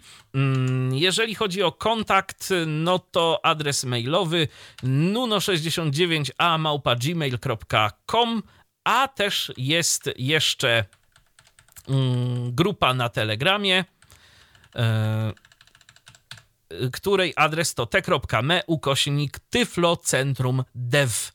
E, Oczywiście V na końcu i tyflocentrum dev piszemy razem. Także tak właśnie mm, możecie się kontaktować z Arkiem, e, żeby mm, był w stanie dodać wasze Apple ID do y, test flighta. No i będzie można sobie y, potestować. y, A wspomniany Arek do nas właśnie się już tutaj chce podłączyć, bo widzę, że jest w poczekalni, więc proszę bardzo, Dzień łączymy się z Arkiem. Witaj. E, Dzień dobry, czy mnie słychać? Słychać? O, e, więc tak, Tyflo Centrum. I słuchanie Tyfloradia, które jest niestabilne, że aż boli. Nie wiem, Michale, czy zaktualizowałeś do wersji 1.10? Zaktualizowałem i na początku działało bardzo szybko, bardzo sprawnie, ale potem jak y, próbowałem właśnie odpalić teraz, to no przed momentem coś Mm, Właśnie problemem nie może być ten stream, e, który tutaj mamy, bo to tak jest trochę śmiesznie zrobione, bo niestety przez to, mm, jakie wymagania ma Apple, ja nie mogę sobie się podłączyć do normalnego streama Tyflo Podcastu, tylko tutaj dzięki uprzejmości właśnie Michała mam e, dostęp do takiego relaya Podcastowego, który działa po e, protokole HTTPS i ten relay czasami się sypie, aczkolwiek ja teraz was słucham właśnie z aplikacji, e, z Tyflocentrum i do was piszę z tej aplikacji też, więc u mnie akurat działa. Nie wiem dlaczego, mm, nie wiem dlaczego to może nie działać. Natomiast no, jak tu Michał powiedział, to jest beta. Mm, Ja e, napisałem tę aplikację w sumie mm, dlatego, że e, brakowało mi takiej szybkiej możliwości z trasy słuchania sobie Tyflo Podcastu czy czytania Tyflo Świata. Niestety strony, mimo że no, te strony są dość proste, to jednak y, przez to, że to jest WordPress, to ładują one bardzo dużo jakichś e, dziwnych komponentów. W Tyflocentrum mamy e, tutaj prosty interfejs. Myślę, że mm, myślę, że ten interfejs każdy powinien e, ogarnąć. E, No, chcę też dodać kilka takich, mm, moim zdaniem, innowacyjnych rzeczy. Jak na razie to e, jest beta, beta, która jak na razie jest zamrożona, przez to, że od dzisiaj są publiczne testy, to naprawiamy błędy i poprawiamy jakieś dziwne rzeczy związane z interfejsem. Aczkolwiek mam plan, żeby dodać chociażby możliwość robienia własnych notatek do podcastów i potem przeszukiwania tych podcastów pod kątem notatek. Tak jak teraz jest ten system, mm, że Michał transkrybuje te audycje, więc też postaram się wyszukiwarkę wzbogacić o możliwość przeszukiwania po e, treściach audycji. Chciałbym też dodać powiadomienia, no ale powiadomienia niestety wymagają nie tylko nakładu e, pracy, ale też nakładu finansowego, bo powiadomienia też mm, Apple'owe wymagają mm, dostępu do jakiegoś serwera e, w celu, w celu tego, żeby te powiadomienia mogły być wysyłane. Aczkolwiek uważam, że tak jak słuchanie podcastów lokalnych na przykład, czy właśnie słuchanie Tyfloradia, czy pisanie e, z telefonu, da się to realizować z tej aplikacji. Teraz jest to e, jeszcze mówię, wczesna beta. Też jeżeli by był ktoś słabowidzący zainteresowany testami, to byłbym bardzo wdzięczny, bo e, też no, nie wiem, jak wygląda ten interfejs. A jeżeli ktoś jest ciekawy technikaliów, a jeszcze zanim technikalia, to powiem, że aplikacja działa też na Macu. E, Właśnie z Maca mm, teraz słucham Tyflo Przeglądu. Działa na Apple Silicon, aczkolwiek e, docelowo chcę też, żeby był build na Intelem, bo to jest do zrobienia, tylko e, no po prostu będę musiał troszkę pewne rzeczy pozmieniać. Aplikacja jest napisana w Swiftie, czyli w języku, który, który jest na Apple'owe platformy, który jest stworzony przez firmę Apple. Mm, Aczkolwiek wersja na Androida Tyflo Centrum też się pojawi e, za jakiś czas. Mm, Za czytanie artykułów, za wyświetlenie artykułów odpowiedzialny jest mój własny renderer HTML, e, dlatego żeby te artykuły ładowały się szybciutko. No, mm, moim głównym celem podczas tworzenia tej aplikacji było to, żeby działała ona jak najszybciej. E, Jak wynikało z prezentacji Michała, troszkę jeszcze mi się to nie udaje. Ale to jest dobry, ale to jest dobry początek, Arku, bo naprawdę te e, treści, jeżeli wczytujemy, czy to Tyflo Podcast, czy to Tyflo Świat, e, no to, to wczytują się naprawdę bardzo szybko. Ja mam nadzieję, że jeszcze uda ci się e, zrobić tak, żeby też artykuły z Tyflo Świata pojawiły się w tych nowościach. Ja zresztą to zgłaszałem. Tak, i właśnie dzisiaj nad tym pracowałem. Myślałem, że się wyrobię do tej pierwszej publicznej bety, ale jeszcze to nie działa tak, jak bym chciał, więc pewnie dzisiaj wszystkie osoby, które się zapiszą e, do mm, grupy testerskiej, otrzymają. Ja będę starał się wszystkich na bieżąco dodawać. Limit wynosi 96 osób, bo cztery miejsca są już zajęte przez testerów wewnętrznych, takich bardzo wewnętrznych, że tak powiem, którzy dostają kompilacje czasami o północy w środku nocy. E, testerem publicznym będę się starał nie robić takich niespodzianek, żeby jednak ludzi nie budzić. E, ale mimo wszystko naprawdę zapraszam, zapraszam do testów. Zrobimy może razem coś fajnego. Przez to, że zarówno Tyflo Podcast, jak i Tyflo Świat mm, to tak naprawdę WordPress z drobnymi modyfikacjami, to robi się z tej aplikacji też dość ciekawy mm, dość ciekawa rzecz, bo mm, chcąc, nie chcąc poniekąd buduje klienta WordPressa, który śmiem twierdzić, że w połączeniu z tym moim rendererem HTML mógłby e, coś nieco komuś się przydać. Więc raz jeszcze, jeżeli ktokolwiek chciałby się dołączyć, to zapraszam do kontaktu ze mną nuno69a małpa.gmail.com lub t.me tyflocentr. E, niestety Telegram uciął mi nazwę, uciął mi linka do grupy. E, teraz mi to ktoś właśnie w tym momencie zgłosił. Czyli to jest t.me tyflocentr. E, zostaniecie poproszeni o podanie adresu e-mail. Nie bójcie się, adres e-mail nie zostanie wysłany do wszystkich członków grupy. Jest to tylko i wyłącznie po to, mm, żebym mógł Was dodać do App Store Connect.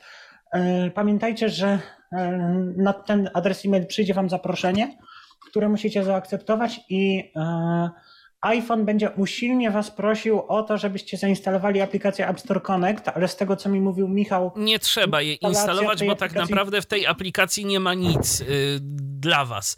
Ta aplikacja to jest takie dość rozbudowane narzędzie, ale to jest bardziej dla, y, mam wrażenie, do czytania różnego rodzaju opinii na temat tych aplikacji i do tego całego takiego procesu dystrybucji aplikacji, ja w, w sklepie Apple też, e, jeżeli Was to ucieszy, to ja też z tej aplikacji niewiele korzystam, bo mm, jedyne co w niej jest ciekawego, to powiadomienia o tym, że ktoś zainstalował aplikację albo komuś ta aplikacja się skraszowała. Ja też będę o tym opowiadał. E, niedługo na antenie Tyflo Podcastu. W przyszłym tygodniu. W przyszłym tygodniu, w, przyszłym tygodniu. w poniedziałek po godzinie 19 mm, sobie tak, o tym porozmawiamy. Także to już jest pewne. Bo to jest ciekawy, myślę, temat. No i cóż mogę powiedzieć, bardzo, bardzo się cieszę. Też dla mnie, jako dla człowieka, było to bardzo duże wyzwanie e, pod kątem takim typowo motywacyjnym, ale jak na razie wszystko się udaje. Aplikacja działa, aplikacja się rozwija, więc mówię, zapraszam Was do testów. Każda, każda opinia jest dla mnie ważna, e, no bo chciałbym wydać produkt dopracowany i produkt, który faktycznie będzie mógł osobom niewidomym służyć. Teraz e, pracuję nad trybem wysokiego kontrastu żeby osoby słabowidzące również mogły, e, mogły mm, korzystać z tej aplikacji. Jeszcze, jeżeli ktoś miał do czynienia z osobami z dysleksją, e, tym bardziej słabowidzącymi, to też proszę o kontakt, bo ja nie mam w tym doświadczenia, a chciałbym zrobić e, taki tryb, żeby dyslektykom dużo łatwiej było czytać mm, artykuły z Tyfloświata, bo wiem, że z tym jest problem w domyślnych motywach WordPressowych i też ten problem chciałbym dotknąć, bo, bo niestety ta dostępność dla osób z dysleksją jest e, też troszkę zaniedbywana przez nawet jeszcze bardziej niż dostępność dla osób niewidomych. Chciałbym, mm, tak mi się wydaje przynajmniej, ostatnio mam do czynienia z osobami z dysleksją i właśnie wiem, że mm, wiem, że z tym jest problem, więc jeżeli ktokolwiek ma też taki problem, to zapraszam do kontaktu. Chciałbym,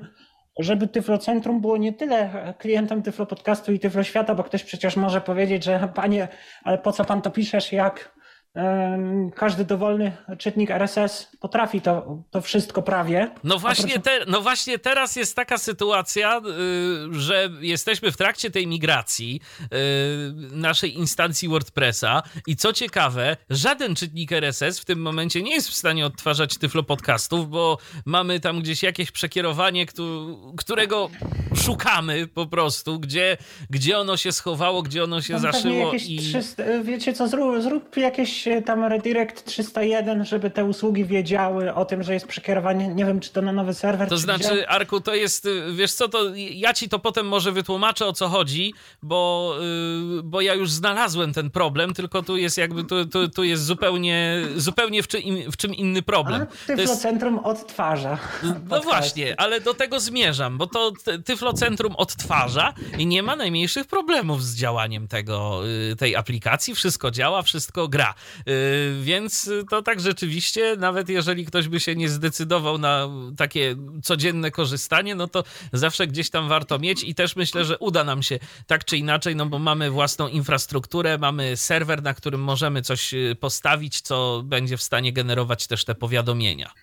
No tak, jeszcze tak wracając właśnie, e, moim celem jest nie tyle zrobienie klienta do Tyflo Podcastu czy Tyflo Świata, ale ja chciałbym e, zmierzyć się mm, z takim zrobieniem aplikacji, która będzie dostępna absolutnie dla jak największej liczby osób. Czyli nieważne, czy ktoś nie widzi całkiem, czy ktoś ma problemy ze wzrokiem, czy ktoś ma dysleksję, czy ktoś e, ma jakieś inne problemy. Chciałbym bardzo, żeby ta aplikacja E, korzystała nie tylko z wbudowanych w system funkcji dostępności, ale też e, chciałbym, to jest taki, taki trochę eksperyment też z mojej strony, chciałbym rozmawiać z osobami z różnymi problemami, żeby implementować różne rozwiązania. Oczywiście też nie jestem w stanie wszystkiego zrobić, bo, bo też moja wiedza jest ograniczona, mój czas jest ograniczony i tak dalej, i tak dalej. Aczkolwiek właśnie to mi przyświecało, mm, to, to mi przyświecało e, podczas pisania tej aplikacji ten cel mi przyświecał. Też jeżeli ktoś się zastanawia, jeżeli ktoś czytał na Eltenie pierwsze dwa odcinki o tym, jak ta aplikacja powstawała, to odcinek trzeci się już pisze, ale ma ponad 60 tysięcy znaków i będę musiał go rozbić, podejrzewam, na dwa mniejsze, bo tam no, będzie o tym rendererze też dużo. Także jeżeli kogoś interesuje programowanie takich rzeczy, to też czekajcie na to. E, no i tak jeszcze na koniec, ja u siebie sprawdzę może, czy uda mi się odtworzyć e, Tyflo Radio, tak? No, z ciekawości, co tu się mogło zadziać? Ja sobie otworzę Tyflocentrum, e, ściszę troszkę, e, nie ściszę, tylko zwolnię troszkę syntezę. Znajdziemy sobie e, Tyflocentrum.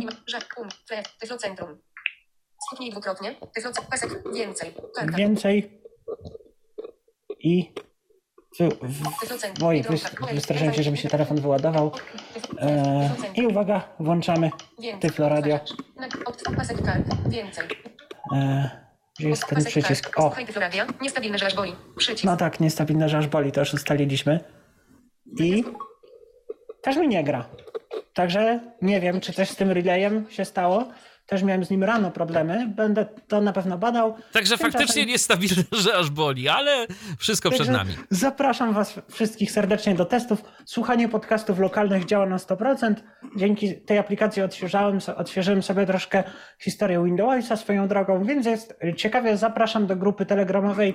Tam będziemy mogli badać różne problemy. Tam będę opisywał na bieżąco, co się z aplikacją dzieje. I z góry bardzo, bardzo wszystkim serdecznie dziękuję za testy. Dzięki Arku w takim razie za telefon. No i słyszymy się w poniedziałek po godzinie 19 w audycji na antenie Tyfloradia.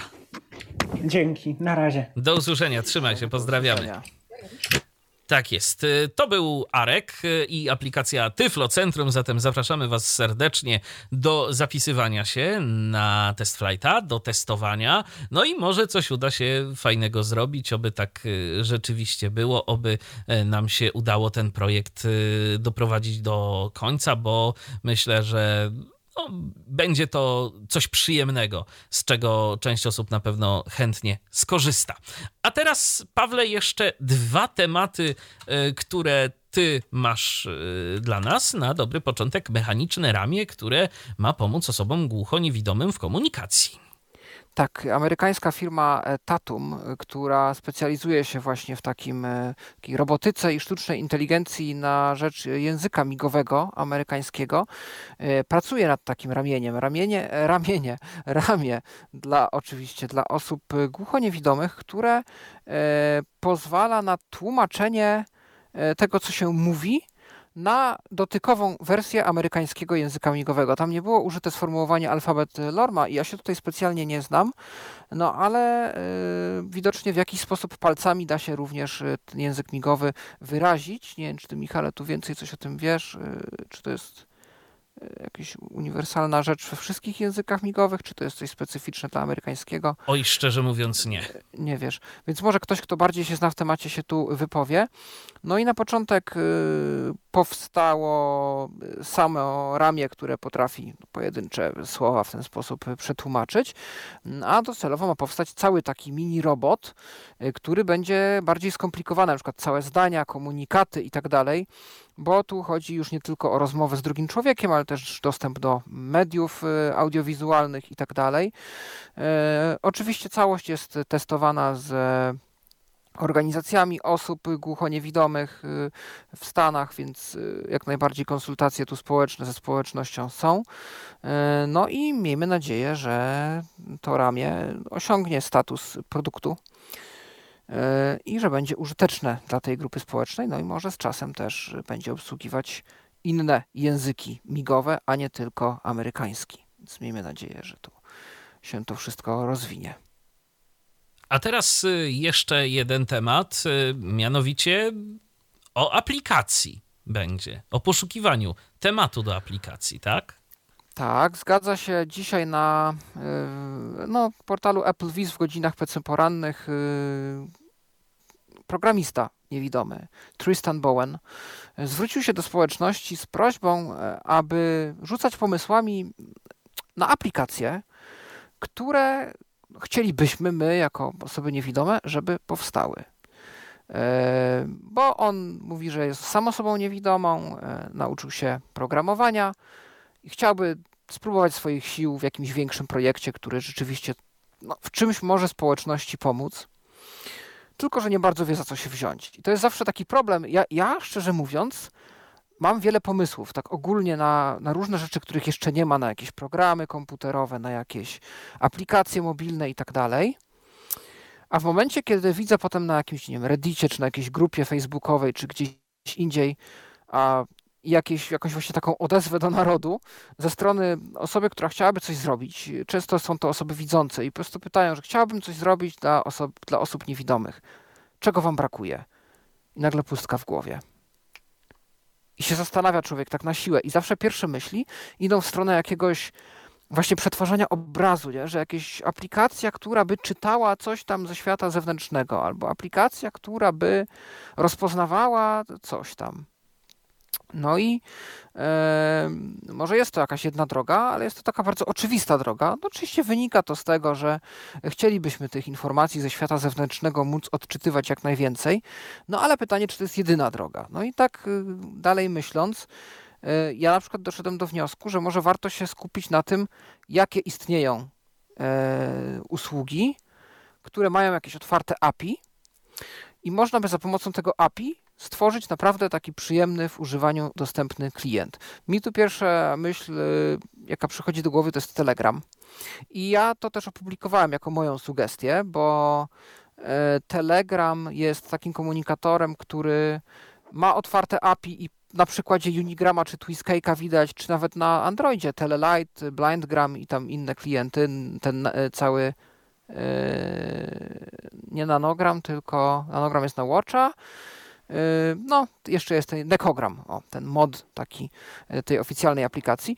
Widać, że da się zrobić dostępnego klienta, że jest to możliwe, ba, nawet akceptują to sklepy różne typu Play Store, yy, sklep Play i osoby niewidome dzięki temu mogą korzystać, ale z jakichś przyczyn na iOS-a nie ma nic, co byłoby bogate w funkcje i aktywnie rozwijane. No i pytanie czemu? Czy to jest jakaś polityka App Store'a, czy to jest jakiś jeszcze inny problem? E, ja tu pomyślałem o właśnie osobach z dysfunkcją wzroku z Ukrainy, ale też o osobach, które im pomagają. No bo właśnie Telegram jest tam głównym kanałem komunikacyjnym, czy do otrzymywania oficjalnych wiadomości e, o tym, co się tam aktualnie dzieje, od oficjalnych, powiedzmy, kont e, tamtejszych służb i agencji prasowych, ale też do utrzymywania kontaktu po prostu między ludźmi. I tak też uargumentowałem moją sugestię. Zobaczymy, co z tym y, pan Tristan Bowen zrobi. E, druga myśl, jaka mi przychodzi, może też się tym podzielę za jakiś czas, to jest y, Playroom Quentin C, bo no Quentin sam napisał, że on tych platform mobilnych nie zna, nie umie na nie programować e, i tak naprawdę potrzebowałby w tym pomocy i to było wiele, wiele lat temu, może od tamtego czasu się zmieniła koncepcja, natomiast był gotów wpuścić osobę zewnętrzną, żeby e, ktoś pomógł i e, takiego klienta stworzył. Więc może też to w późniejszym czasie zasugeruję. Na ten moment y, dwie propozycje, jakie widziałem, to są e, jakieś czasy zachodu słońca, tylko jakieś konkretne, z jakichś konkretnych danych wyczytywane w Stanach Zjednoczonych i jakieś raporty na temat burz również w Stanach Zjednoczonych. E, no więc jeżeli macie jakieś pomysły, macie jakiś pomysł, że powinna istnieć aplikacja iPhone'owa czy tam Macowa do czegoś tam, ale jej do tej pory nie ma, no to to jest wasz moment, możecie wasze życzenie urzeczywistnić. Link do wątku na Apple Viz będzie podany w komentarzu. Tak jest. Zatem zapraszamy serdecznie do tego, żeby zgłaszać takie pomysły, bo może akurat to właśnie wasza wtyczka yy, czy wasza aplikacja yy, uda się ją urzeczywistnić i uda się ją zrealizować. Natomiast yy, teraz y, kilka słów na temat starego, dobrego Winampa i y, HLS, czyli takiego sposobu przesyłania nowoczesnego, sposobu przesyłania mediów strumieniowych y, Często mówi się o tym w kontekście wideo, ale też w kontekście audio. I ja zacząłem się tym tematem e, na poważnie interesować e, w momencie, kiedy e, parę tygodni temu pojawiła się informacja mm, na antenie BBC, słuchając jednego ze strumieni tej stacji, pojawiła się informacja o tym, że niedługo te ten strumień zostanie wyłączony. No i na stronie BBC pojawiła się informacja, że zostanie zastąpiony m.in. HLS-em. Zresztą w tym protokole mm, BBC nadaje już, jak dobrze pamiętam, od 2015 roku, więc jest to już e, chwilę czasu. Zdążyli to wytestować, wyeksperymentować, no i uznali, że będzie to e, działało. Natomiast e, cóż, okazuje się, że Winamp, mimo tego, że ostatnimi czasy doczekał się aktualizacji, to niestety nie y, ma w ogóle y, możliwości odtwarzania y, takich strumieni, strumieni HLS. Y, może to odtwarzać na przykład Fubar, ale ja powiem szczerze, ja Fubara mam zainstalowanego, ale przyzwyczajenie drugą naturą człowieka preferuje zdecydowanie Winampa. No i cóż, co można w takiej sytuacji zrobić? Można skorzystać z rozwiązania, którego, do którego link podam w komentarzu. Jest to mm, coś, co nazywa się e, Radio HLS Converter. E, no i na czym to działanie tego narzędzia polega? Jest to po prostu taki malutki program, który działa sobie w tle i jest on jakby takim pośrednikiem pomiędzy strumieniem HLS a naszym Winampem. W odpowiedni sposób definiujemy w pliku mm, konfiguracyjnym strumienie e, oraz to, jak ta aplikacja ma się zachowywać, a następnie zamieniamy sobie zakładki w naszym Winampie na odpowiednie lokalne adresy URL, czyli takie, które będą miały adres 127.001. Ta aplikacja e, jest zazwyczaj y, sadowiona na porcie o numerze 5000, no i tam potem w odpowiedni sposób y, deklarujemy, co my chcemy właściwie wywołać, bo tych stacji możemy sobie zdefiniować ile tylko chcemy, a potem się po prostu pomiędzy nimi przełączać, zmieniając odpowiedni parametr w samym adresie URL. I tak to działa. To nie jest proste, to nie jest łatwe. Ja sobie zdaję doskonale sprawę z tego, że nie z każdym ta aplikacja się polubi i nie każdy się polubi z tą aplikacją, ale ja powiem szczerze, od paru dni korzystam i naprawdę nie widzę tu problemów. Y, zainstalowałem sobie tę aplikację jako usługę systemową, skonfigurowałem sobie odpowiednie adresy URL i ja o tej aplikacji mogę zapomnieć. Mogę zapomnieć do momentu, aż pojawi się informacja o nowej stacji, yy, która rezygnuje z nadawania za pomocą serwerów Shoutcast albo Icecast i trzeba będzie znowu sobie dodać do pliku konfiguracyjnego jakiś kolejny link, ale potem będę znowu o niej mógł zapomnieć i cieszyć się yy, starym odtwarzaczem, odtwarzaczem liczącym sobie już tak ogólnie to ponad 20 lat, ale nadal potrafiącym odtwarzać nawet i dosyć nowoczesne strumienie. A teraz jeszcze jedna informacja, którą przygotował Paweł o audiobookach czytanych przez sztuczne głosy, przez syntezę. Tak, y, i tutaj znów współpraca dwóch firm, zdaje się, amerykańskich, przynajmniej z jakiegoś anglojęzycznego kraju, czyli Book Baby. E, ponoć wiodący, jeden z wiodących dostawców audiobooków. W życiu nie słyszałem o tej firmie, e, bo myślałem, że to zazwyczaj był Amazon Audible, nawet na rynku amerykańskim czy brytyjskim. I firma SpeechKey, z PH KI, która dostarcza technologię y, no właśnie syntezy, syntezy tworzonej sztuczną inteligencją.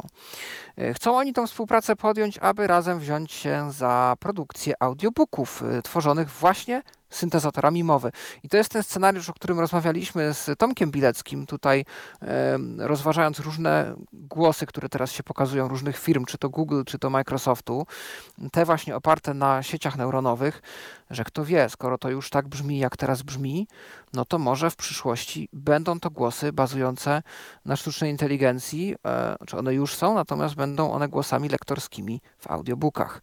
E, I tutaj e, no, drżyjcie wszyscy lektorzy i osoby pracujące w tym przemyśle, bo no, może się okazać, że mm, wydawcy przestawią się na tą formę y, tworzenia książki mówionej i na to wygląda w przypadku tej współpracy, bo y, w komunikacie prasowym czytamy, że celem y, tej współpracy jest tworzenie audiobooków dużo szybciej i dużo taniej niż się to robiło do tej pory. Tu Spiczki i Book Baby chcą przestawić ten proces tak, ażeby audiobook powstał już w ciągu pięciu dni od e, wrzucenia przez autora manuskryptu.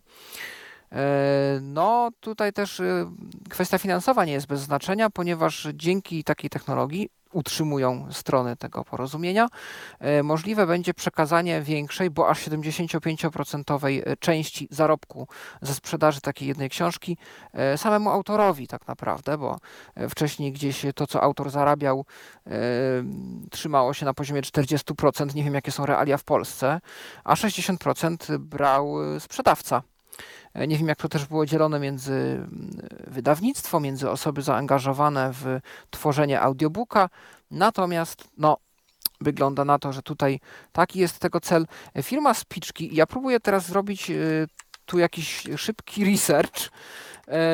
oferuje ponoć języ- syntezę w 70 językach.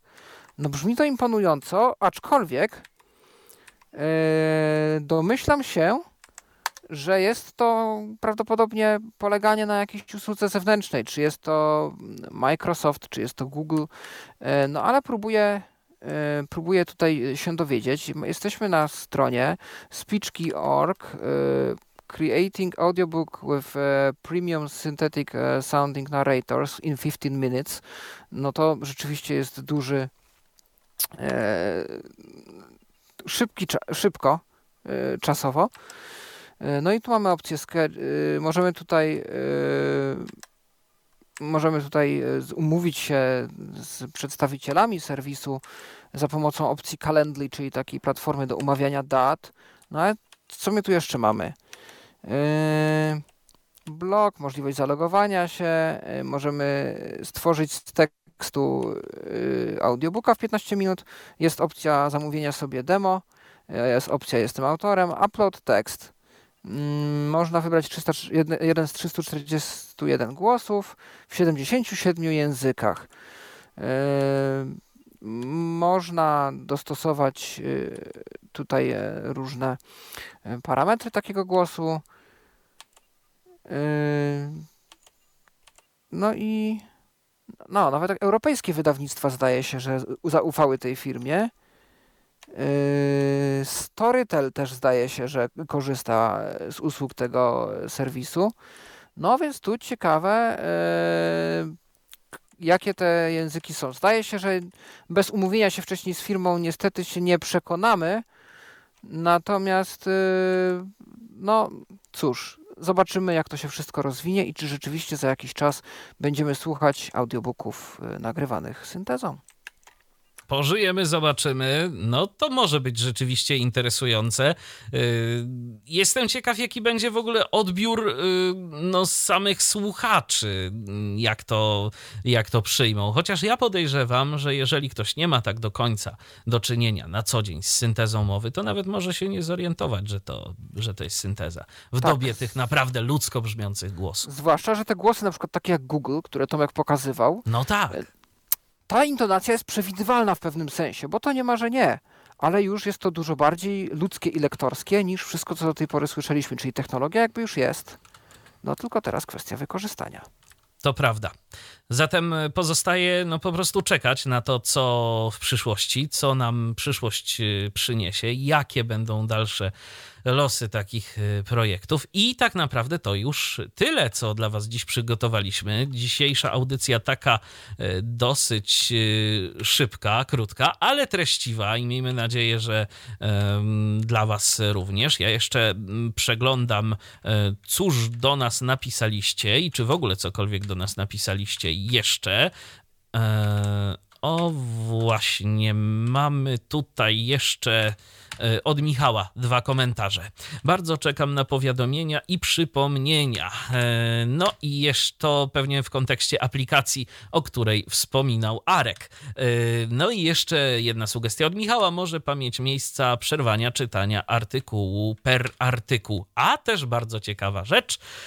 I myślę, że może być interesująca i przydatna. No dobrze. Yy, czy Pawle, coś jeszcze? B- Jakieś informacje chciałbyś na Mm. koniec? Nie, to już wszystko ode mnie na dzisiaj. Ode mnie też yy, więcej dla Was informacji nie mamy, a zatem dziękujemy Wam bardzo, że byliście z nami i że słuchaliście tego 161 wydania Tyflo Przeglądu. Kolejny za tydzień, miejmy nadzieję, że już w poszerzonym składzie, takim bliżej tego standardowego. Na dziś dziękujemy Wam bardzo za uwagę. Michał Dziwisz i po drugiej stronie mikrofonu Paweł Masarczyk. Dzięki Pawle. Dziękuję Michale, do usłyszenia. Był to Tyflo Podcast. Pierwszy polski podcast dla niewidomych i słabowidzących. Program współfinansowany ze środków Państwowego Funduszu Rehabilitacji Osób Niepełnosprawnych.